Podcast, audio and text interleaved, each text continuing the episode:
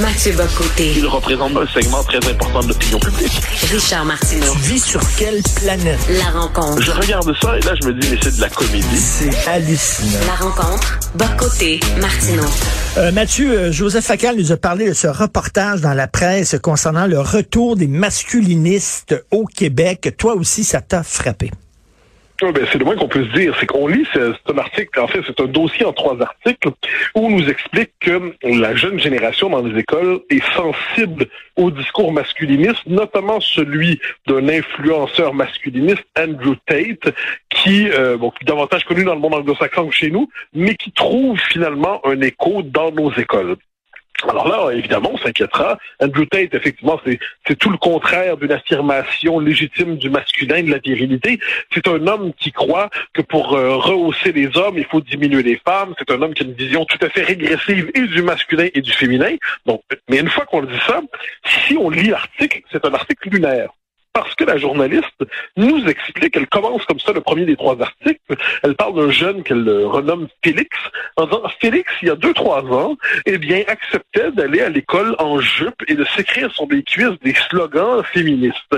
Et aujourd'hui, deux, trois ans plus tard, il écoute Andrew Tate. Il, il se revendique d'Andrew Tate. Et là, on a d'autres exemples comme ça dans le papier, mais celui-là est le plus frappant. Puis on a envie de dire à la journaliste qui se demande comment se fait-il que cet homme Tate ait de l'écho dans euh, pour la jeune génération, on a envie de lui dire, mais vous avez la réponse dans votre propre description. Vous dire, si vous imposez euh, un, si, puis en plus, elle, ah oui, elle parle du jeune, qui la présente comme étant Félix, elle dit, il y avait des opinions tout à fait modérées et il venait avec une jupe à l'école. Mais est-ce qu'on se rend compte que derrière ça, euh, s'il y a un succès pour Andrew Tate, c'est d'abord en tout parce qu'on a cherché à déconstruire la masculinité des jeunes garçons à déconstruire la virilité. On, ils évoluent dans un environnement où le masculin est diabolisé tout le temps, où on leur dit que mieux vaut être non-binaire que masculin, mieux vaut s'arracher au masculin, que tout ce qui relève des plaisirs de gars, entre guillemets, c'est nécessairement coupable et toxique.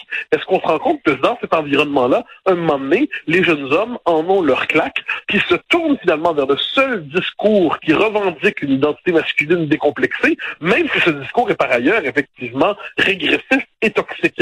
Autrement dit, si vous déconstruisez la virilité et que vous diabolisez le masculin, eh bien, pendant un temps, vous aurez une forme de, de, de, personnalité un peu déconstruite, mais l'étape d'après, vous aurez le masculinisme, le virilisme et Andrew Tate. Hein, c'est comme on pourrait dire en politique, quand, quand les partis conservateurs s'effondrent et deviennent des copies des partis de gauche, mais c'est dans ces circonstances-là que peuvent émerger les partis populistes. Mais de la même manière, ce Andrew Tate est le résultat, en fait, du néo-féminisme et de la théorie du genre par laquelle on matraque euh, les jeunes garçons dans les écoles depuis longtemps. Euh, finalement, le retour du masculinisme, c'est c'est pas une cause, c'est une conséquence.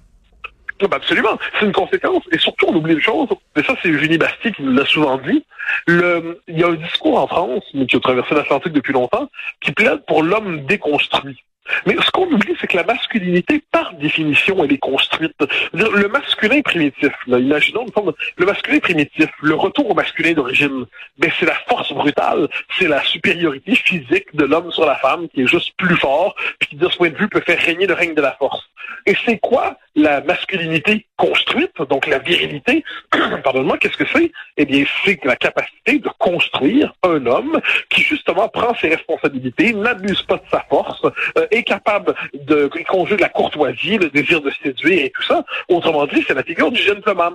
Mais qu'est-ce qu'on voit en ce moment? Eh bien, on a déconstruit le gentleman. On a déconstruit le masculin légitime. Autrement dit, on a fait tomber euh, tout ce qui pouvait donner l'idée d'un homme construit, civilisé et qui avait, qui donnait envie d'être un homme. Bien, ce qui reste, en fait, quand on veut redevenir un homme, puis tous ces modèles-là sont disparus, ben, c'est la force brute. Et ça, c'est le résultat, je le dis, d'une, en fait, l'effacement du masculin entraîne le masculinisme. C'est ça la vérité de cette affaire-là, mais c'est ce qui est complètement absent de ce portrait, c'est complètement absent de ce reportage. Mais il me semble, euh, Mathieu, c'est pas besoin d'être un génie pour savoir que si tu n'arrêtes pas de dire que les frontières n'ont pas d'importance et que on devrait euh, accueillir tous les immigrants au monde, ben c'est certain que d'un autre côté, ben tu vas avoir un mouvement nationaliste très fort, peut-être même euh, extrémiste qui va qui va pousser en réaction. Sais, pas besoin d'être. On dirait que l'extrême gauche ne voit pas à quel point elle elle elle est en train de paver la voie à une arrivée euh, de l'extrême droite.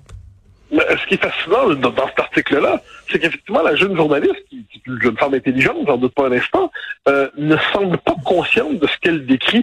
à quel moment elle peut se dire c'était-tu beau il y a trois ans, le petit gars portait des jupes et puis portait des slogans féministes sur ses cuisses? Et puis là, soudainement, il en a plus envie. Qu'est-ce qui s'est passé? Dans, dans quel environnement mental ces gens évoluent? Pour Ben oui. euh, ne, ne pas être capable de voir que l'un est la conséquence de l'autre. Et là, tu te rends compte à quel point, au Québec, ça, ben, ça me frappe, euh, la- les- on a une- un rapport trouble depuis longtemps à la masculinité. Je veux dire, les, la- moi, je suis persuadé que c'est en lien avec le fait qu'on n'est pas, on n'est pas un État indépendant, donc les fonctions régaliennes sont absentes.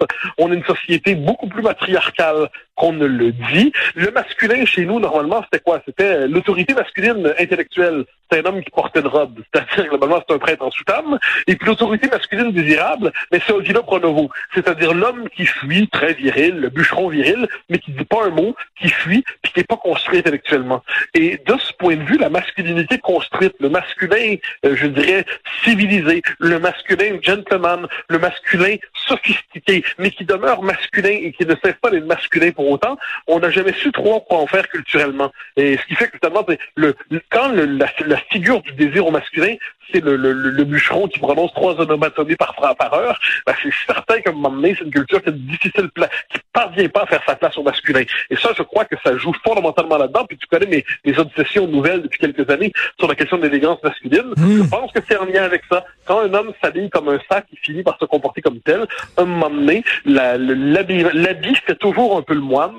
Et une société qui n'est plus capable de, de... En fait, un homme qui voudrait recommencer à se comporter comme un homme, euh, plutôt que d'aller voir des influenceurs comme Andrew Tate et ces, ces affaires-là sur Internet, ce qu'il doit faire, c'est d'abord aller voir son Mais- tailleur, je dirais. Ensuite, renouer avec des livres. Ensuite, renouer avec l'idée, une certaine idée du, de la courtoisie masculine.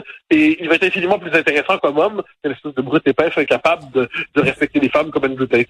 Mais écoute, on dirait que les, les, les, extrêmes se, se, se, se, se nourrissent l'un l'autre. Alors là, bon, il y a eu un extrême, c'est-à-dire euh, tous les hommes sont toxiques, etc. Là, on voit pousser le masculinisme, que les femmes retournent dans leur cuisine. Et là, on va dire, ben, là, le, le vaccin contre le masculinisme et de et, va être les drag queens puis euh, les gars en etc. Mais et pendant ce temps-là, ben, le centre euh, où la majorité des gens sont est en train de s'effondrer.